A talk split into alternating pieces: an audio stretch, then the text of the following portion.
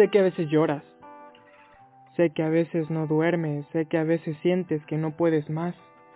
Y sé que piensas que eso está mal. Pero también sé que no lo está.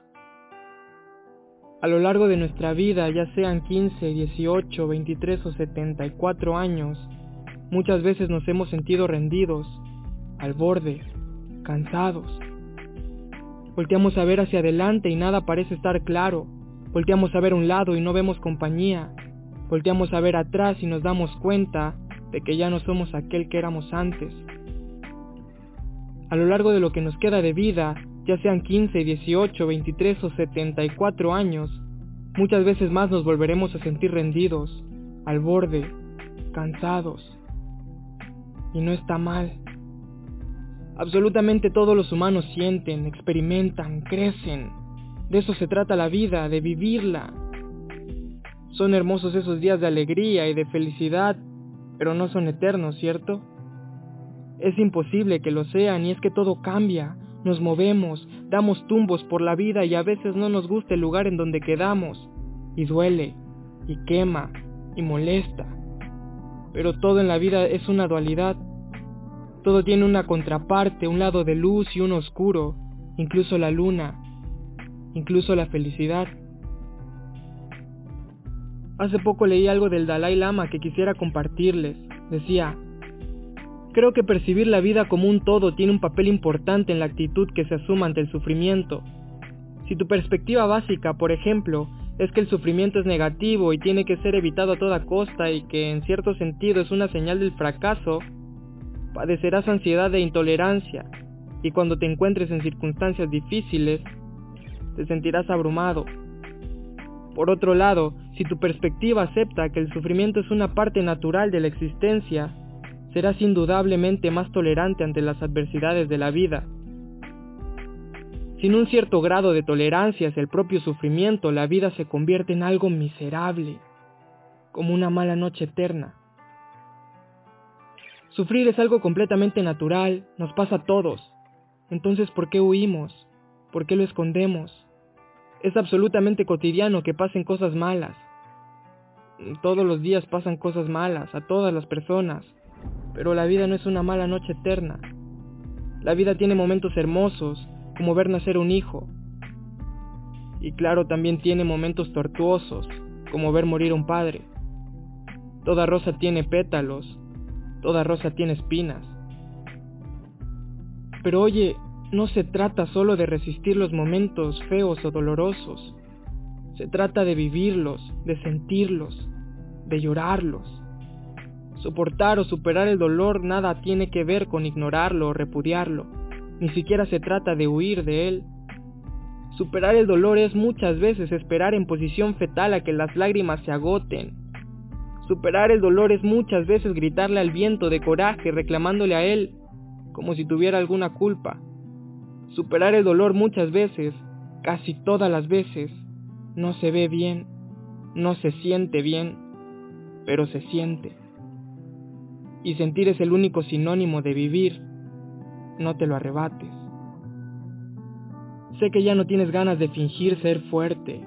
Sé que quieres quedarte en cama hasta que llegue la hora de volver a dormir. Sé que eres débil. Yo también. Tus amigos también. Tu familia también. Por favor ya basta de fingir que no lo somos. No hay nada de malo en ser débil, en quebrarse, en abrirse, no es algo que debas ocultar o que debas reprimir. Amigo, amiga, solo vive, déjate sentir, date permiso de vivir todas las emociones, no solo las felices. Permítete ser débil. Esa armadura oxidada hace tiempo que ha dejado de servirte. Ese escudo agrietado hace tiempo que dejó de defenderte.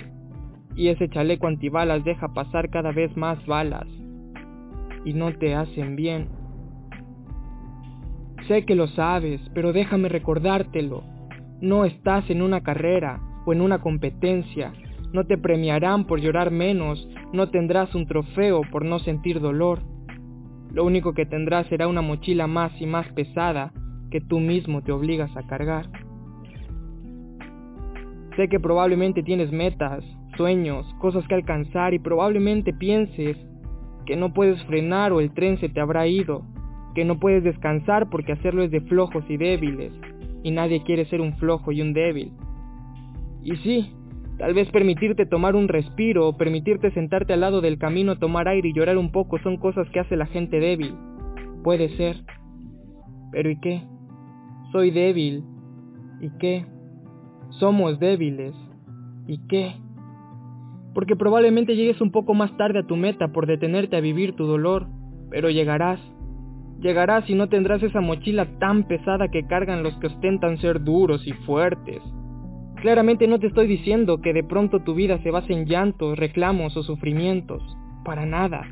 Solo pretendo quitarte ese peso de siempre querer estar bien, porque se supone que siempre debas estar bien.